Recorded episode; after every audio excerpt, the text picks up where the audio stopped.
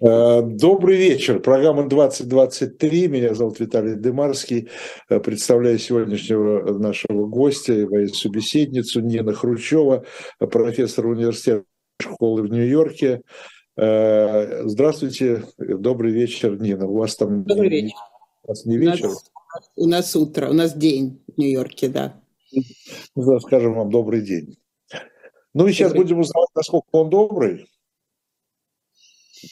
Что-то вы так такое сделали движение, что вы не очень согласны, что он добрый. Но уже мы сколько, 11 месяцев говорим каждый раз, каждый день, э, в общем-то, о том, что это называется, о том, что называется войной в Украине. Э, и, но сегодня я хочу начать с другого. Хотя это тоже, безусловно, события связанные. Э, разгром Сахаровского центра и Московской Хельсинской группы. Слушайте, ну, вы специалист по пропаганде, много раз об этом говорили. Ну, хорошо, э, э, при такой мощной пропаганде государственной, которая сейчас идет в России, этот вот нежный тихий голос этих двух структур, их даже структурами трудно назвать, да, неужели он настолько перебивает э, этот э, рупор э, пропаганды государственной, что надо с ним бороться такими зверскими способами? Ну, в общем, конечно, этот вопрос, как вы понимаете, риторический, потому что у нас у всех, наверное, на него есть одинаковый ответ. Но раз вы меня спросили, я все-таки отвечу. Когда идет война, пропаганда должна быть тотальной это известно. То есть никаких э, мелких, не мелких, добрых и каких-то других голосов быть не может. Это первое.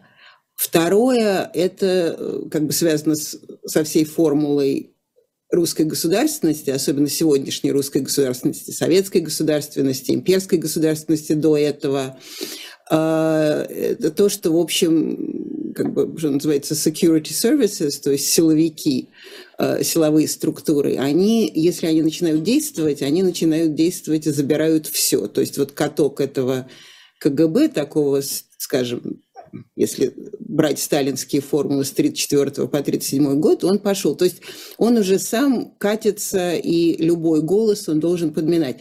Позор, потому что, в общем, если бы он не был катком, действительно эти мягкие голоса, чем им угрожает Сахаровский центр. Чем им угрожал мемориал, который развалили в прошлом году точ точно так же, забрав помещение и все остальное.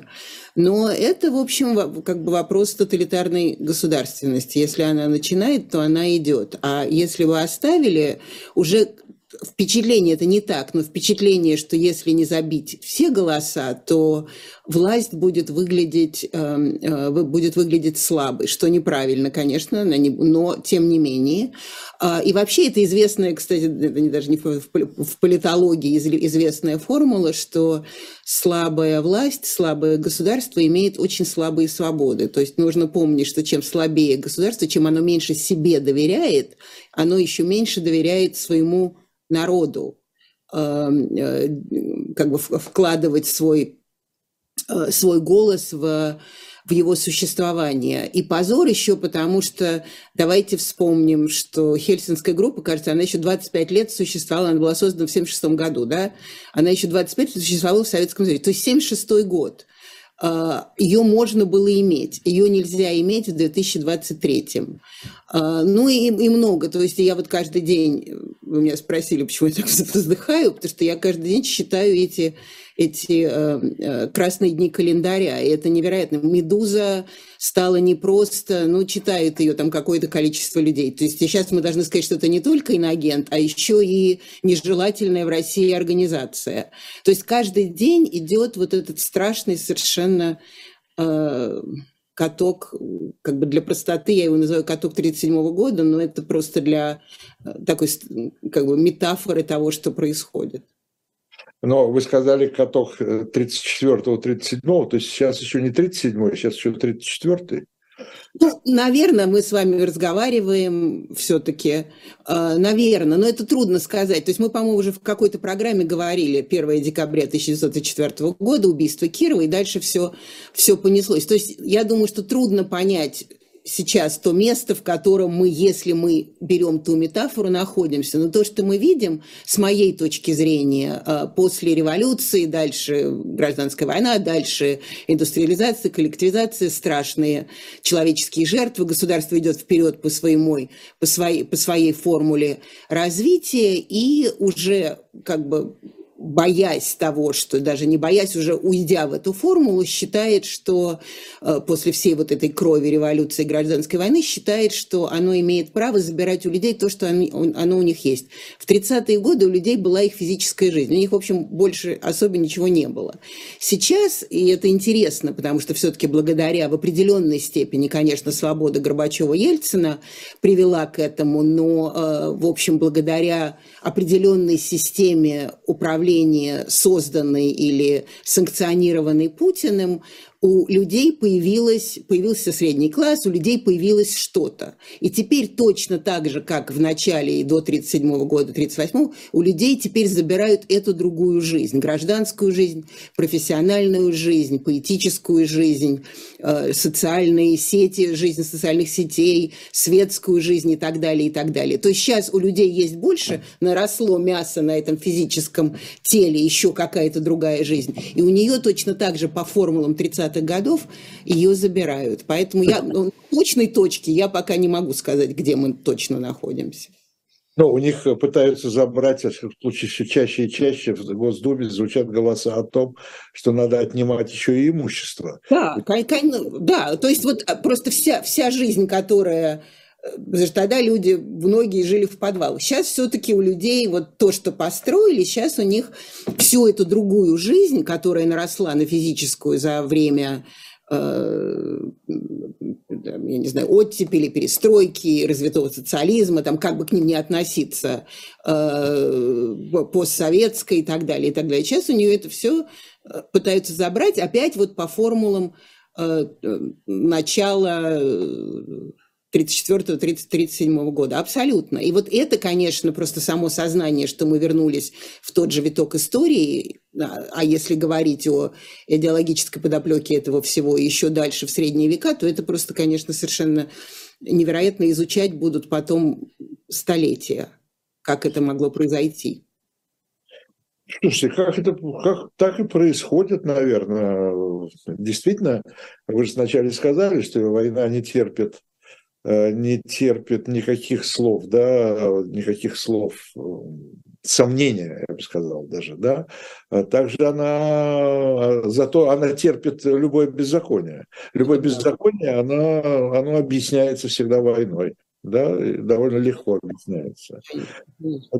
Наверное, это не очень модно сейчас говорить, и, может быть, я не знаю, стоит или нет, но меня немножко меня удивляет, что Э, даже на Западе, в общем, вот эти вот отъемы там, от собственности, как бы к ним не относиться, э, там, к нашим олигархам, да, там, скажем, да, я не понимаю это, э, это на основе какого закона отнимается?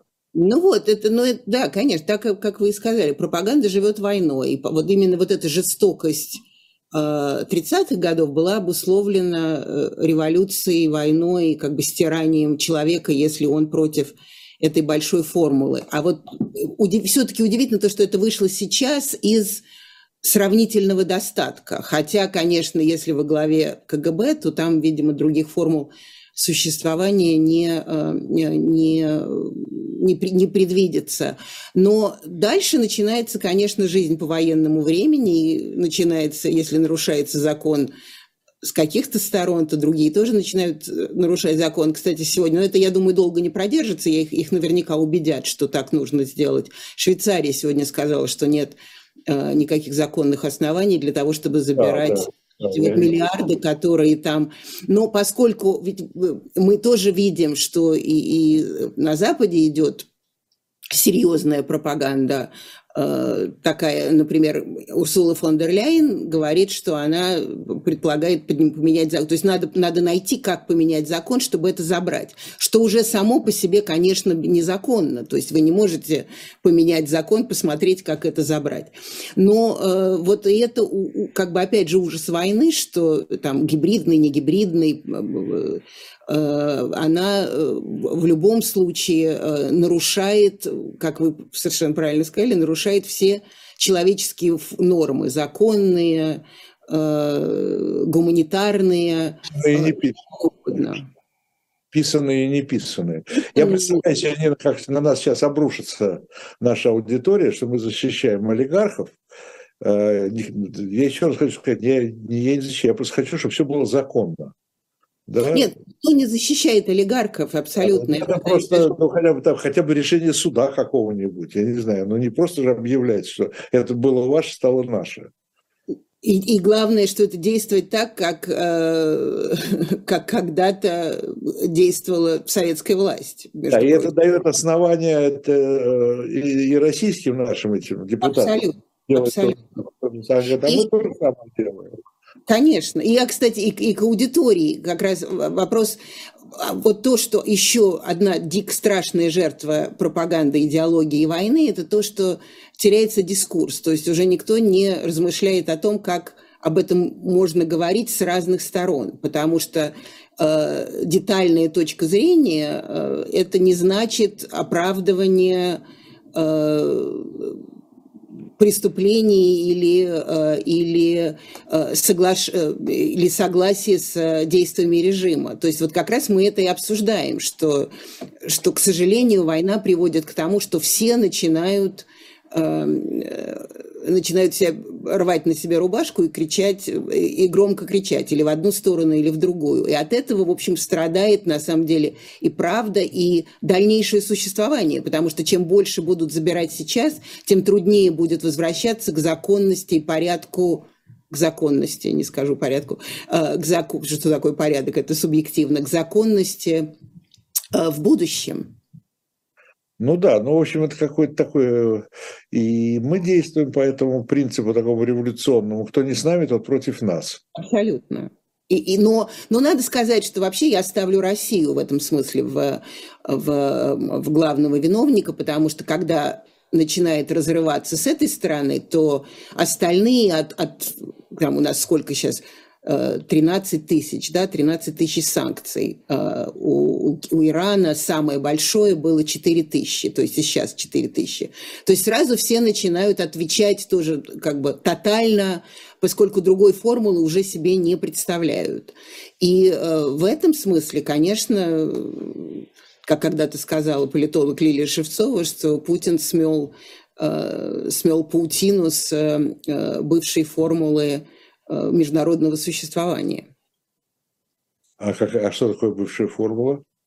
Ну, та формула, которая существовала после Второй мировой войны, когда были э, международные соглашения, э, которые ник- никто не, не нарушались и так далее, и так далее. Ну, знаете, вот эти все Bretton Woods Institutions и, и так далее, и так далее. То есть он просто после, она сказала это, кажется, после 2008, не помню, или 2014, то есть после, после эм, э, или э, Грузии, или, кажется, Крыма что уже теперь, в общем, очевидно, что вперед вышла формула, когда нас не устраивает международная система, и поэтому мы будем решать ее э, изменения теми способами, которые у нас существуют.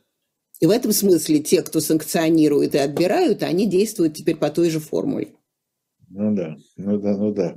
Э, по поводу, по поводу, сейчас извините, как-то не вовремя звучит все.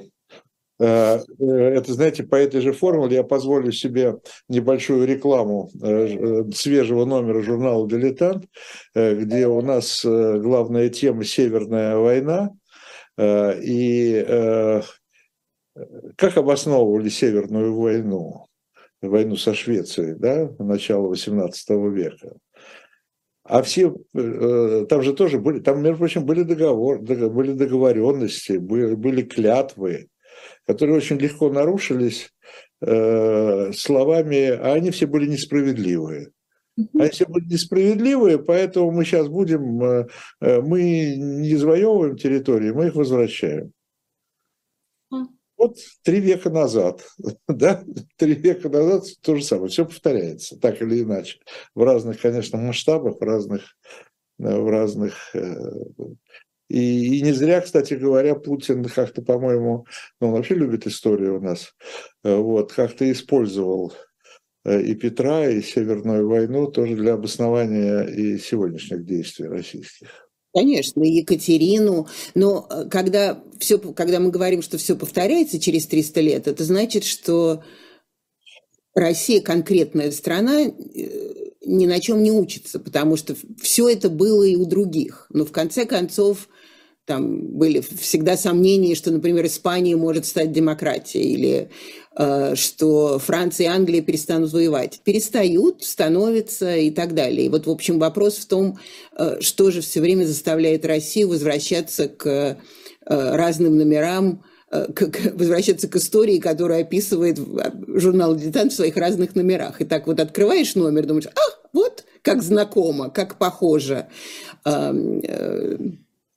за что, что там, за что платить мы будем сведу, шведу, ну что-то такое, уже сейчас не помню, какому-то там соседу, э, извините. То есть как-то все время ты возвращаешься в это прошлое, и от этого становится слегка некомфортабельно, потому что все-таки 21 век на дворе, можно уже мемориал-то не закрывать и Сахаровский центр оставить ему то здание, в котором оно было безвозмездно и так могло бы продолжать и, и делать свои Эм, э, делать свои мероприятия, иметь музей. Тем не менее, вот это вот абсолютное как бы, сметание всего и возвращение на круги своя, это слегка то есть настораживает еще потому, что значит, что когда мы видим из этого витка, это не будет последний виток. Ну, э, может быть, именно в этом заключен вот тот э, здоровый консерватизм или такой традиционный консерватизм, возвращение к э, там, каким исконным традициям и так далее, и так далее. Да, но то есть страна вместо модернизации уходит в прошлое все время. Да, совершенно. Вот я сказала, что в 37 и дальше туда, в средние века. Но э, что значит иско, исконным куда? В домострой? Какие? Ну, что? Видимо, ну, видимо. Домострой, в опричнину. То есть, ну как, это же все-таки как-то на протяжении веков ты модернизируешься, прогрессируешь и развиваешься.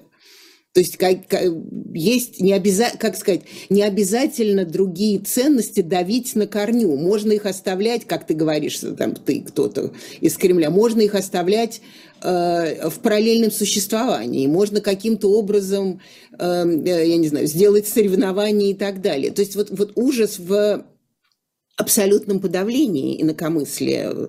Э, церковь возмущалась всегда в советское время, кстати, КГБ, поддержанная Сталином, э, возмущалась тем, что э, ее забивают и не дают, потому что абсолютизм коммунизма. Теперь церковь точно так же забивает и не дает, потому что и не, не, не дает ничего, и нельзя рот открыть, потому что абсолютизм традиционных ценностей. Проблема в том, что все время это движется то в, одно, в, один, в одну экстремальность или в другую. Ради бога, существуйте, но давайте существовать. Помните, был мультфильм такой про кота Леобольда? Ребята, давайте жить дружно. Я понимаю, что это я, это я не, не, не призываю, я просто говорю, что это в принципе возможно. А ужас того, что происходит, именно из-за того, что все это все время откатывается то в одну крайность, то в другую крайность где-то в середине может быть какая-то какая-то формула, приемлемая для всех. Но почему-то Россия никогда не хочет формулы, приемлемой для всех. Она всегда гонится или,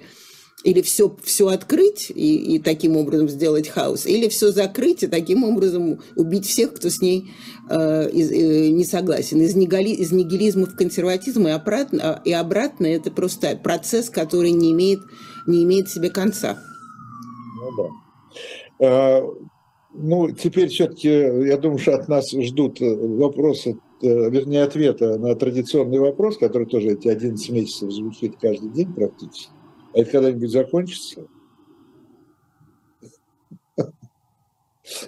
Я, извините, что это вообще не смешно. Я, мы с вами рассмеялись, но вообще это не смешно, конечно. Потому Нет, что... это совершенно не смешно, и я думаю, 11 что... месяцев человечества, я бы даже сказал, да, э, пытается разгадать загадку вообще этой войны, э, зачем она, почему она, за что она, с кем она, кто она и так далее, и так далее. И, и каждый день фактически дает разные ответы на это.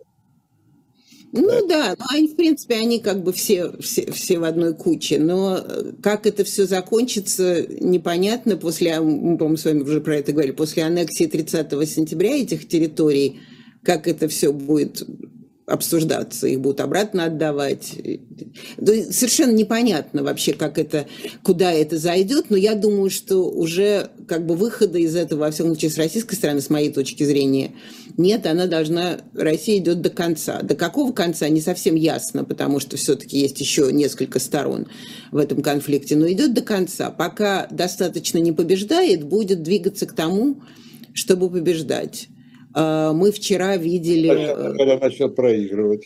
Если да, ну, ну, во-первых, уже там, э, то есть выигрыш тоже такой не, не, как сказать, не абсолютный, а, но мы видим вчера, э, вчера, да, это было, когда наконец дали и леопарды танки, и Абрамсы танки, то есть там непонятно, как скоро они придут, уже еще, кажется, 40 танков еще даст Польша своих, помимо леопардов э, дает Канада, дает Франция, возможно, Франция еще не, не совсем подтвердила, но, но возможно.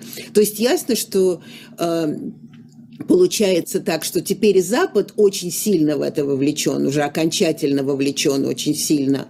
И поэтому победа России будет не только победой, э, победа Путина будет, не будет только победой, скажем, над Украиной, это будет еще очень неприятно для э, репутации Запада и Соединенных Штатов. То есть они теперь тоже будут заинтересованы, если Зеленский не побеждает тем, что есть, значит, будет все больше и больше. Э, как это тоже, как видят себе победу Украины над 11-часовыми поясами в России и 145 миллионов, не совсем понятно. И поэтому в этом случае, с моей точки зрения, в конфликте теперь э, ну, заинтересованы, не знаю, но конфликт это будет как, как э, э, война во Вьетнаме. То есть ее как бы понятно, что ее надо закончить, понятно, что она ни к чему не приведет, но закончить ее невозможно. И у меня такое впечатление, что вот сейчас будет та война, которую закончить, во всяком случае, в наше с вами обозримое будущее, невозможно. Ну да. Но вот эта поставка, массовая поставка танков, это, видимо, свидетельство о готовящемся к такому очень крупному наступлению. Танк, танк оружие, насколько мы, конечно, не военные эксперты, но оно не, не оборонительное оружие. Нет, не оборон... Ну, как бы говорят, что это для обороны, но э, вот сегодня я читала разные э, сообщения здесь, что, возможно, танки будут использоваться весной для эм, взятие обратно Мариуполя, чтобы убрать э, коридор к, э, к Крыму и так далее. Ну, не, не, военные, не военные эксперты, но это просто вот то, что, э, то, что я вижу, это то, что поскольку уже нельзя позволить Зеленскому проиграть и как бы сдаться России, так как уже все так сильно вовлечены, это будет плохо для, для репутации всех, помимо всех остальных ужасных вещей, Э, связанных с этой войной, то э, помните, потому что за 11 месяцев все-таки уровень поддержки от, от, э, наступ, от, от, от защитного, защитного вооружения до наступательного все-таки произошел. И я даже не, не, как сказать, я даже не исключаю, что как хотя Олаф Шольц сказал, что никаких самолетов ничего не будет, но, например, Америка так не говорит. И мы видим, что уже вчера Владимир Зеленский вышел и сказал, и сказал что нам теперь нужны самолеты и, оборонить, и э, э, истребители и так далее. То есть, если это будет продолжаться, то будет еще больше вооружения, и мы даже не можем себе э, не можем исключить, что в конце концов и даже будут посланы войска. Я это не предсказываю, я просто говорю, что по той логике, по которой это движется, я не военный эксперт, но по той политической логике, по которой это движется, это, в общем, вполне возможно может в какой-то момент перерасти в то, чего до чего никогда не довел Советский Союз, до войны между, э, между Западом, между Соединенными Штатами и, э, и, и Россией. Чего, что, кстати, интересно, потому что Джо Байден пришел как президент, который знает холодную войну, он знает, как разбираться, и тем не менее именно в его президентстве не обвиняя его, просто как бы привлек, э, привлекая внимание к этому факту, что именно при нем э, Россия и Америка подошли к возможной войне, прямой войне, ближе, чем когда-либо уже забудем кубинский карибский кризис, про который мне всегда напоминают 62 год, Хрущев, э, Хрущев и Кеннеди. Тогда у обеих сторон, во всяком случае, хватило мудрости э, выйти из этого кризиса, ну, очень достойно, я бы сказал. Ну, тогда обе стороны знали, что война это как бы это, это та точка, к которой они никогда не придут. Я не уверена, что сейчас и та, и другая сторона знает, что это та точка, к которой они никогда не придут. Причем я почти даже уверена, что они думают, что другая сторона до этого не придет, не дойдет, и поэтому они могут все, все больше и больше продолжать эскалации, потому что кто-то первый, первый моргнет. Я не вижу, что пока, во всем случае, я не вижу, что или одна, или другая сторона готова, готова моргать. А скажите, в какой степени, вот вы говорите, пришел Байден, э, ну, попал, что называется, Байден на эту ситуацию, э, но все-таки в, в Америке, в отличие от России, э, власть меняемая. Да, власть сменяемая. Если в 2024 году Байден не выиграет, хотя он может выиграть как военный президент, и как бы мое мнение с самого начала было, что Байден готовится к тому, чтобы быть военным президентом. А, и если он, он может выиграть в 2024 году, если он не выиграет и придут республиканцы, а, то, скорее всего, все-таки Украине будет очень трудно бороться без, без западной поддержки, особенно без поддержки Соединенных Штатов, потому что, конечно, европейская поддержка есть, но именно Соединенные Штаты дают десятки Э, триллионов э, долларов на эту, на эту помощь. Кто-то посчитал там разные подсчеты, но уже сейчас это 100, э, 100 триллионов, у кого-то в, подсчет, в, подсчет, в подсчете 80 и так далее. То есть очень, очень большие деньги. И, возможно, республиканцы уже это делать не будут. То есть они уже даже сейчас новый Э, новый конгресс говорит, что нам нужен отчет, что куда идет, зачем, почему. И если обоснование того, что вот если это все новое оружие туда попадает, может ли с этим Зеленский выиграть? Потому что если не может, и нужно продолжать и продолжать, э, возможно, мы это делать не будем. Так что да, еще вот это, кстати, к вопросу о том, э, чем, то есть когда это кончится, как это кончится. Это, в общем, во многом тоже зависит от от выборов э, в Э, президентских выборов. С другой стороны, если Россия, и Россия уже вошла слишком далеко, то есть вошла очень далеко в это, то даже республиканский президент посчитает это своим, э, своей честью и своим долгом, России не поддаст. Так, так что тут, в общем, неизвестно. Это, как когда-то говорил э, Дональд Рамсфельд, был, он был министром обороны при Джордже Буше-младшем, он говорил, у нас очень много неизвестных неизвестных. Да, ну, вот судя по тому, что сейчас происходит там, ну, в Конгрессе, да, в Палате представителей, э, что э, существует некий такой консенсус, я бы сказал, между демократами и республиканцами. Да, безусловно. Да, по поводу помощи Украине. Абсолютно. Но, но, но все-таки не такой, как был когда были все, ну, они только начали работать, нам еще трудно сказать точно, как это все будет развиваться, но, в общем, все-таки такая большая отчетность есть, и Байдену э, будет сложнее подписывать эти эти чеки такие пустые.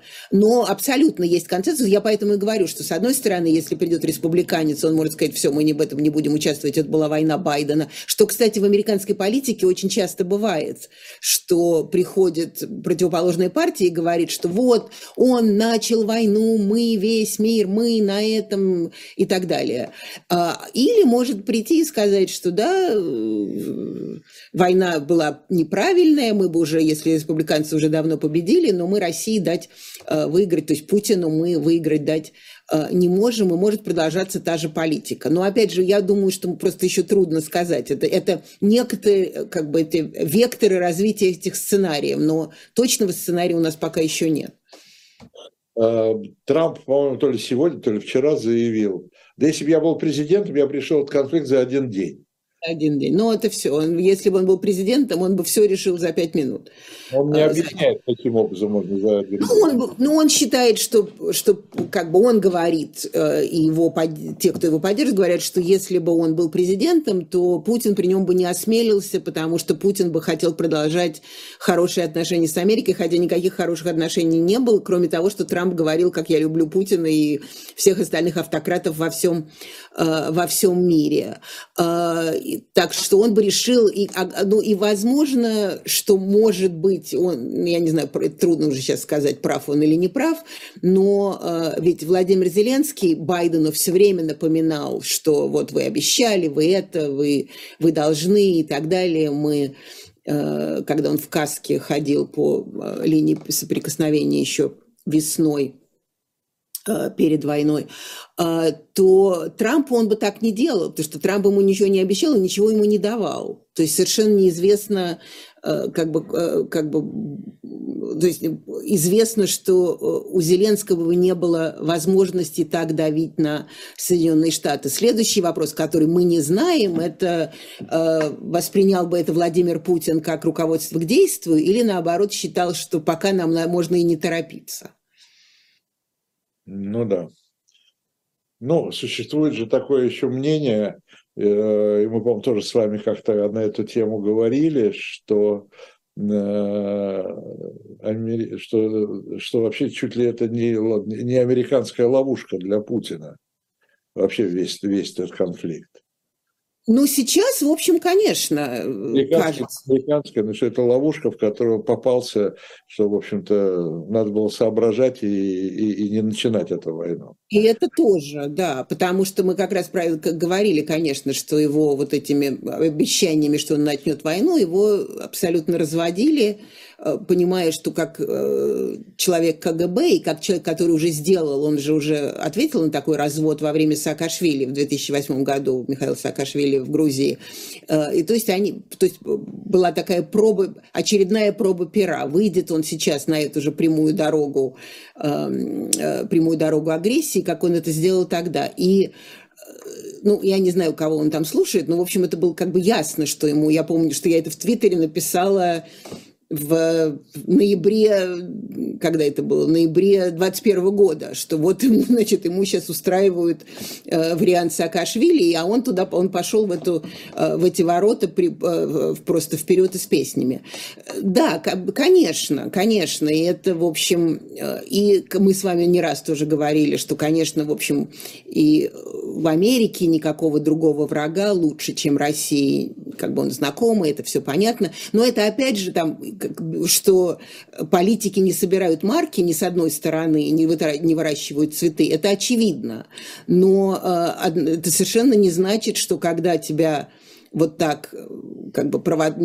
провоцируют, неправильное слово, ну, разводят, провоцируют, разводят, то совершенно не обязательно в эту разводку идти. Можно же тоже каким-то образом играть с этой ситуацией. Соображать. Соображать, да. И это, кстати, и, и, и, кстати, меняться, потому что то, что вы сказали, что Кеннеди и Хрущев вышли с, ну, с честью, не знаю, ну, достойно вышли из этой ситуации, когда Хрущев не думал, что Кеннеди среагирует. Он считал, что это страшно несправедливо, потому что он вообще его предупреждал, что если вы будете нас качать, и вы будете, вы будете стараться убить Фиделя Кастро, то мы тогда и так далее. То есть он сказал, я его предупредил, а тут он вдруг раз и так отреагировал. Блокаду туда-сюда, какой ужас.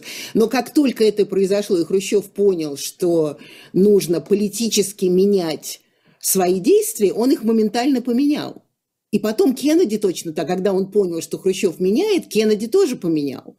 И вот в этом, конечно, сила политики, вот возвращаясь к тому, с чего мы начали этот разговор, что слабые государства имеют слабые свободы. То есть если ты сильное государство, то ты все-таки крутишь ситуацию, ты ее э, каким-то образом э, разматываешь. Ты не идешь по той прямой одной колее, которая у тебя там, я не знаю, в учебнике КГБ первого, первого курса у тебя там написано, что каждого врага нужно моментально, чтобы ему наступить на, на, на лицо кованым сапогом.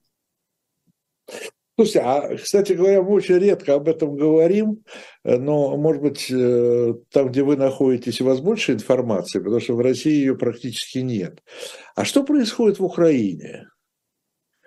Я имею в виду, вот понятно или нет? Э, Все-таки там же тоже, там есть общество, там есть политика, там есть власть, там есть разные политики, да, вот э, я, не, я просто, я не знаю, что там происходит. Вот кроме последнего так, полускандала с Арестовичем, да, в общем-то, непонятно что. Там вроде, судя по каким-то отрывочным данным, какая-то борьба с, то есть, с коррупцией, что ли, да? С коррупцией, с генералами, да. э, с военными, потому что они очень популярные. Э, и как бы Зеленский, конечно, очень популярный лидер, потому что он стоит против России, но при этом, э, я не знаю, если вы помните, наверняка вы помните, какое-то время, сейчас это слегка затихло, но были многие разговоры, и здесь периодически, но здесь тоже, в общем, как бы э, информация тоже сравнительно односторонняя, потому что помогают конфликту в Украине. Президент Украины Зеленский, он твердо стоит против русской агрессии. И то есть, в общем, таких полутонов и, и, и каких-то более объективных э, и э, более разбирательных материалов довольно мало, хотя они существуют. И был часто раньше, сейчас меньше, э, были материалы, сравнительно часто материалы о том, что есть конфликты между Залужным и то есть между армией и Зеленским, что Залужный, возможно, будет более э, таким предсказа... предсказуемым и более, э, как сказать, менее э, менее пиарным президентом, потому что все-таки периодически можно увидеть здесь слегка в прессе, что все-таки вот то, желание Зеленского э, бесконечно выступать иногда и говорить то, что, возможно, как бы э, слишком скандально для тихой политической работы, э, иногда это возникает здесь. Но, в общем, Украина герой. Э, я живу в э, восточной деревне Вест-Вилледж в Нью-Йорке, э, в, внизу в городе, и э, здесь это когда-то Э, было, называлась э, «Украинская деревня». И здесь, в общем, в каждом, э, в каждом доме висят флаги, все стоят, все стоят с Украиной, поэтому деталей здесь очень трудно узнать о том, что действительно происходит в Украине, потому что, в общем, одна пропаганда со всех сторон, и главное, главный нарратив – это то, что вот борется, молодец, Зеленский, и даже выбор его, уже многое об этом говорили, еще раз повторю, даже выбор его Э, одежды, он, в общем, такой, такой Фидель Кастровский. То есть если Фидель Кастро всегда ходил в этой своей э, революционной толстовке, или как она там называлась, то есть это была перманентная революция Кубы, которая защищает себя от, э, от Соединенных Штатов, то Зеленский все время ходит в этой своей одежде, потому что это перманентная война с Россией, которая э, как бы, как, как, и он ее, и он ее образ. И здесь в основном именно так это, именно так это и подается. Но есть, есть каналы, и телеграм-каналы, которые э, и есть э, определенные персонали в Твиттере, которые стараются смотреть на э, пропаганду и с той, и с другой стороны и показывать и ту, и другую правду, что называется. Если это правда, если это правда. Я поэтому сказал правду, потому что что такое правда? Есть ли даже, а есть ли, есть, существует ли правда вообще? Нет, но думаю, что уже сейчас, конечно, правды нет, есть факты. Есть факты и есть представления правда уже очень, э, уже очень трудно. И опять возвращаясь к вашему, к, вашему, к вашему комментарию по поводу того, что э, забирают э, вдруг страны, которые всегда хвалились тем, что они легализованы и легальны и соблюдают закон, вдруг они придумывают новые, новые в общем, а, антилегализованные те законы, которые еще год назад они бы сказали практически невозможны. И да. они объясняют это своей правдой. То есть, поскольку у каждого своя правда, с правдой, э, с, с правдой нам э, стало очень трудно. Вообще этот термин теперь стало очень трудно употреблять. Не только с правдой, здесь еще ведь существует еще такое понятие, тоже, которое все ее по-разному понимают, как справедливость. Да, да, абсолютно, абсолютно, абсолютно. Это справедливо. Почему? Это, для этого справедливо для этих, несправедливо для... Ну, в общем, э, я вообще-то поднял этот вопрос не для того, чтобы там э, осудить Запад в данном случае. Осуждать надо здесь всех. И в первую очередь, все-таки, давайте скажем, все-таки начала это все Россия. Да? Я это и сказала, что стоит сначала Россия, но дальше но, можно, можно разговаривать о разных... Пытаясь заглянуть в завтрашний день, все-таки когда-нибудь это кончится, Э, не знаю, может быть, не при, не при там, моей жизни, не знаю, при какой жизни, но вот эти элементы, которые сейчас появляются, они вообще, мне кажется, свидетельствуют о том, что как бы ни закончилась эта война, мир будет совершенно другим. Будет. Да, будет. что чуть ли не э, вот э, все-таки послевоенный мир, вот после 45 года, да, он долго-долго выстраивался, отстраивался, да, и, и худо-бедно что-то построили, это построили. Теперь мне кажется, что все надо будет заново строить. Ну, конечно, но я, я бы даже, я понимаю, что у нас э, в России принято говорить, что это война освободительная 45, типа 45 -го года, но мы, по-моему, с вами уже про, говорили про это, что это больше война Первая мировая, Великая война когда э, пораженная партия, не знаю, какая будет пораженная, оказалась поражена недостаточно, заключили мир, про который Ленин говорил, что он позорный или какой-то там еще. Э, и дальше, вместо того, чтобы каким-то образом сосредотачиваться на построении ну, то есть они сосредотачивались на построении. В Америке была огромная, была э, Great Depression, что называется, Великая депрессия. Э, Европа еле восстанавливалась, э, Германия кое-как восстановилась, началось, начал, началось создание, как мы знаем, бесконечных фашистских организаций и так далее, и так далее. И э, моя, как бы, моя боязнь, что мы будем восстанавливать, когда это кончится, мы будем восстанавливать мир не после 1945 года, а после 18 года. И от этого меня хватает дрожь, потому что совершенно неизвестно, какие силы, где, как э, появятся и будут дальше продолжать бороться за, э, за свое первенство. И, кстати, вот вы спросили про прессу, что пишут СМИ.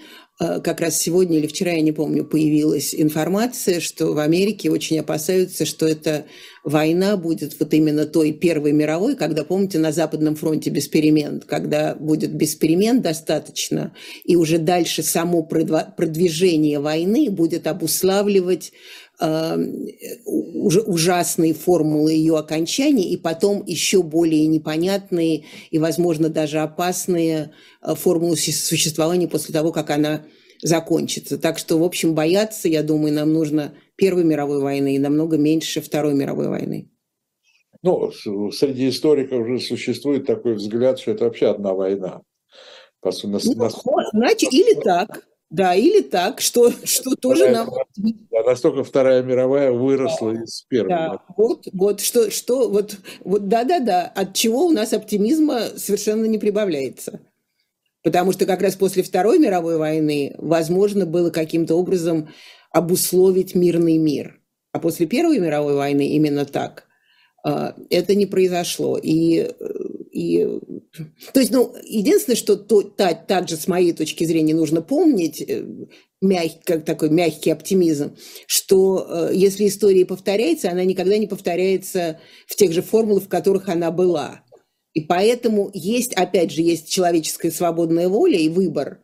И поколению, которое закончит эту войну, вот которое сейчас, есть, у него есть возможности выбирать э, шаги и действия. И я, может быть, можно надеяться, что они будут э, более но судя по тому, как ведут себя там политики, разные совершенно, да, я бы не сказал, что по сравнению с тем временем э, да. добавилось мудрости. Нет, не добавилось. А, а Твиттер его еще, еще меньше, э, э, я бы сказала, даже сильно урезался, потому что Твиттер правит миром практически, Инстаграма.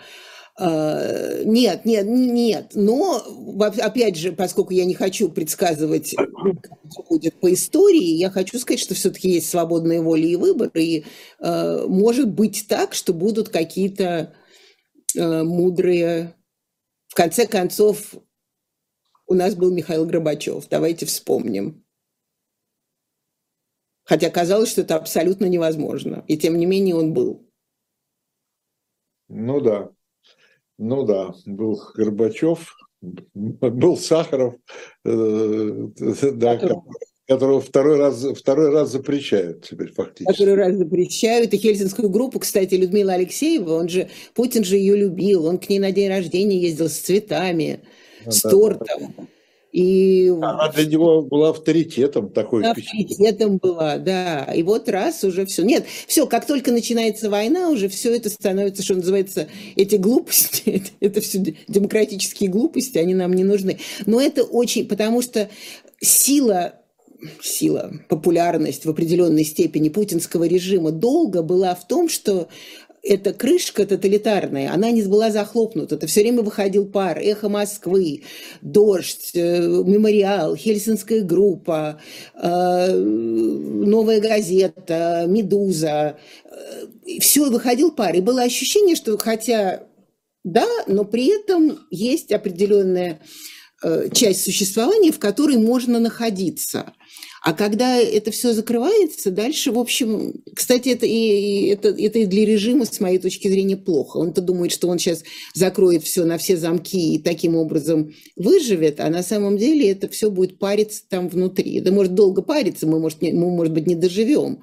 Но, э, как уже известно из российской истории, выход всегда будет, и всегда этому выход – страшный и ужасный, и, и лучше до этого не доводить. Но, видимо, вот именно, как сказал Ключевский, помните, что Россия э, история ничему не учит, но наказывает, наказывает за невыученные, за невыученные уроки. Вот опять очередной невыученный урок. Да, много невыученных уроков, э, знаете, возвращаясь к нашей такой повседневной жизни, к нашей, я имею в виду, к российской. Э, да, вот, но в то же время ну, что-то, что-то, видимо, просыпается иногда в некоторых мозгах, а, потому что э, неожиданно, надо сказать, выступил Шахназаров, который директор Мосфильма. Он всегда такой был активный э, пропагандист э, всех кремлевских инициатив. А тут он вдруг выступил, он прав, конечно, да, он говорит, по поводу запрета имен актеров там и так далее. Он говорит, ну как, вот умер Хихабидзе, да, Э, который очень э, остро критиковал э, Россию. Он говорит, вы что, теперь фильм «Мимино» не будете показывать? Или оттуда вычеркните из списка актеров Кихабидзе? Или «Не горюй» вы не будете показывать? Ну, вполне это... может.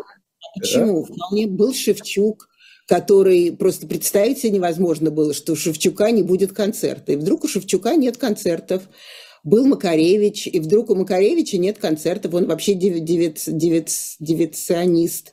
Была Алла Пугачева, которая вдруг оказалась практически врагом народа, хотя ее не поставили. Поэтому я как раз, поскольку смотрю на 30-е годы, я хочу сказать, что, что кажется, что это невозможно, но запретительная, что называется, запретительная capacity, запретительные возможности именно этого конкретного государства, они Бесконечные. Бесконечные. То есть это кажется, что мы не можем жить без, без Кикабидзе. Например, в день 25-го, это вообще был большой день, ну, каждый день большой, но вот красный день календаря, когда э, Хельсинская группа, уже Сахаровский центр, когда э, Дмитрия Назарова убрали из Киса Воробьянинова из «12 стульев». И все это под песни Владимира а Высоцкого. Я не слышал, еще Кису Воробьянинова убрали? Да, его убрали, ну как, он же практически предатель Родины. А, и Митьков, э, эту группу, за что, который... за что, за что кису-то? Ну как, Назаров, он же не может. А, Назаров играет. И Назаров, он больше теперь не может играть Кису Воробьянинова, поскольку он пишет стихи и поет, и поет про то, как, с чем мы Я все понял. столкнулись. Я думал, что сам персонаж не годится. Нет, нет, нет, Киса пока остался. Пока, ну, неизвестно. А, потому что практически мы живем под собой ничью страны. Помните, вот как, как бы никак, казалось, что Мандельштам никогда не станет уже больше э, э, писателем вот. на злобу, поэтому на злобу дня, а еще как на злобу дня. И вот 25-го это все происходило под песни Владимира Высоцкого, которого, как мы узнали от Дмитрия Пескова, Владимир Владимирович очень хорошо относится к творчеству Высоцкого. То есть Высоцкий точно так же переворачивается в гробу, как все, как, как все остальные. То есть я, я все время про это как бы думаю без конца, что мы читали Орвела, но никогда в нем не жили. Вообще в нем никто никогда не жил. А вот теперь мы прямо конкретно живем в этой вот э, океане 2023. Ну, не зря Лукашенко запретил продажу Орвела. Вот именно, вот не зря он запретил к продаже, совершенно верно. Потому что вдруг, и опять же, ну хорошо, ну 10 человек прочет, ну 100, ну 1000. Что, вот что будет с, что, что будет с Белоруссией? Орвел, Орвел, книга, это, это же все эти формулы точно сталинские. Это нельзя, то нельзя, имя, имя Сахарова. Еще, я не знаю, там полгода уже нельзя будет даже сказать Андрей Сахаров. Это, это же стыд. Ну, стыд, стыд это стыд. Это понятие вообще, я понимаю, что оно не, не лезет ни в какие э, реалии современные. Нет, это, и это совершенно и абсолютный стыд. И, кстати, вот к, такой же стыд был с Хрущевым и Пастернаком. Потому что от, позор от запрета Пастернака был намного больше, чем э, то, что они получили, что вот они запретили, там пять человек не прочитали доктора Живаго, и таким образом вроде советский э, коммунизм и Советский Союз остался в, э, в сильном состоянии. Это был позор, а главное, что сын Пастернака говорил, что вот Нобелевскую премию поедет, скажет про перемены, десталинизацию. Хрущеву же лучше от этого. Нет, вместо этого он берет и все запрещает, и, и позор. И они чему не учатся? Вот эти все грабли, на которые уже ржавые, страшные, уже пора их давно заменить трактором или чем-нибудь более современным, они на них постоянно ими пользуются и на них бесконечно наступают. Хочется опять спросить, когда это кончится.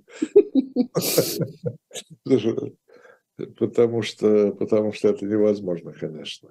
Это, ну, это невозможно, но я все время, когда, когда это все произошло, и люди начали уезжать, и говорили, ну это долго не может, ну это не может, просто вдруг страна упала в яму. И я все время думала, что вот так же, когда после у вас же был, у вас, у вас был выпуск про философский пароход в «Дилетанте». Еще раз хочу прорекламировать «Дилетант», в котором был потрясающий выпуск про философский пароход. А, что они же уезжали тогда Э, на две недели, на два месяца, на три месяца. Вещи не распаковывали годами те, кто уехали из, э, из, из той России. Так что... И это, было, это было подано как акт гуманизма. Ну, нет, я, я говорю не про пароход сам, а про то, что тогда люди тоже уезжали на пять минут. Вот сейчас это кончится, это не может продолжаться. А потенциал репрессии и поворачивание в какие-то непонятные, непонятные кошмары у России, к сожалению, это очень больно, но бесконечен. Ну, это, кстати, не только, не только пассажиры философского парохода, это вся иммиграция тогда уезжала. Нет, я просто упомянул, я просто упомянул, я просто упомянул, я просто сказал, что когда они уезжали все, они уезжали на какое-то короткое время. И многие потом, многие годы не распаковывали чемоданы, думаю, что все равно не может, это так не может продолжаться. Mm-hmm. Поэтому, когда мы думаем, что не может... А ну да, все уезжали ненадолго. Все уезжали ненадолго. И вот эти вот все намады, э, российские намады сейчас, это очередное как сказал когда-то Абрам Терц, Андрей Синявский, он сказал, какая же богатая страна Россия, что она может с такой абсолютным равнодушием и даже злостью выкидывать самые лучшие из своего э, генофонда, думая, что она его потом опять нарастит. Каждые 30 лет. Вот каждые 30 лет она действительно его выбрасывает. Кстати говоря, э, не только Сахаров, смотрите, что это есть какая-то еще дурацкая инициатива из появилась в Госдуме, еще хотят запретить в школе Солженицына. Да, тоже интересно, потому что Владимир Путин в 2009 году потребовал, да. чтобы его преподавали. Да, и, и, и на тебе, да? Нет, ну, да. Я не могу видеть, он сам-то, почему он так легко отказывается от себя же? Вот это вот, я думаю, что это огромный вопрос. Как 20... Это для, него, для него это, он считает, что это единственный способ выживания такой у власти? Видимо, я думаю, что да. Я, потому что практически, вот с моей точки зрения, то, что произошло, это был просто переворот в Кремле. Но переворот в Кремле человека, того человека, который до этого систему, вот эту вот комфортабельную авто, автократию, сравнительно комфортабельную автократию, которую он практически построил, он против себя сам ее перевернул и сделал, э, э, и, и сделал э, практически военную диктатуру. И это довольно интересный феномен с моей точки зрения, потому что обычно перевороты бывают от, от одного до другого, а тут просто вот один человек. Видимо, это как бы к этому шло, и, видимо, он решил, что таким образом он знает, как сохранить ту страну историческую, потому что для него, я думаю, важно не вот эта вот кровь и все остальное, а вот эта та историческая формула, Петринской. Я с вами соглашусь, и мы должны перенести этот разговор на, следующий наш разговор, на следующую нашу встречу. Я думаю, что хоть сохранить страну, хоть сохранить свою власть. Да, но это делает, да, абсолютно, но, но, но формула это, это сохранение той страны, которую он видит, как Петр I, Екатерина II, Сталин Великий. Который, его будет, будет его терпеть у власти. Совершенно верно. Это была программа 2023. Мы не обо всем успели поговорить, но обязательно поговорим об этом в следующий раз. Всего доброго, спасибо. Спасибо.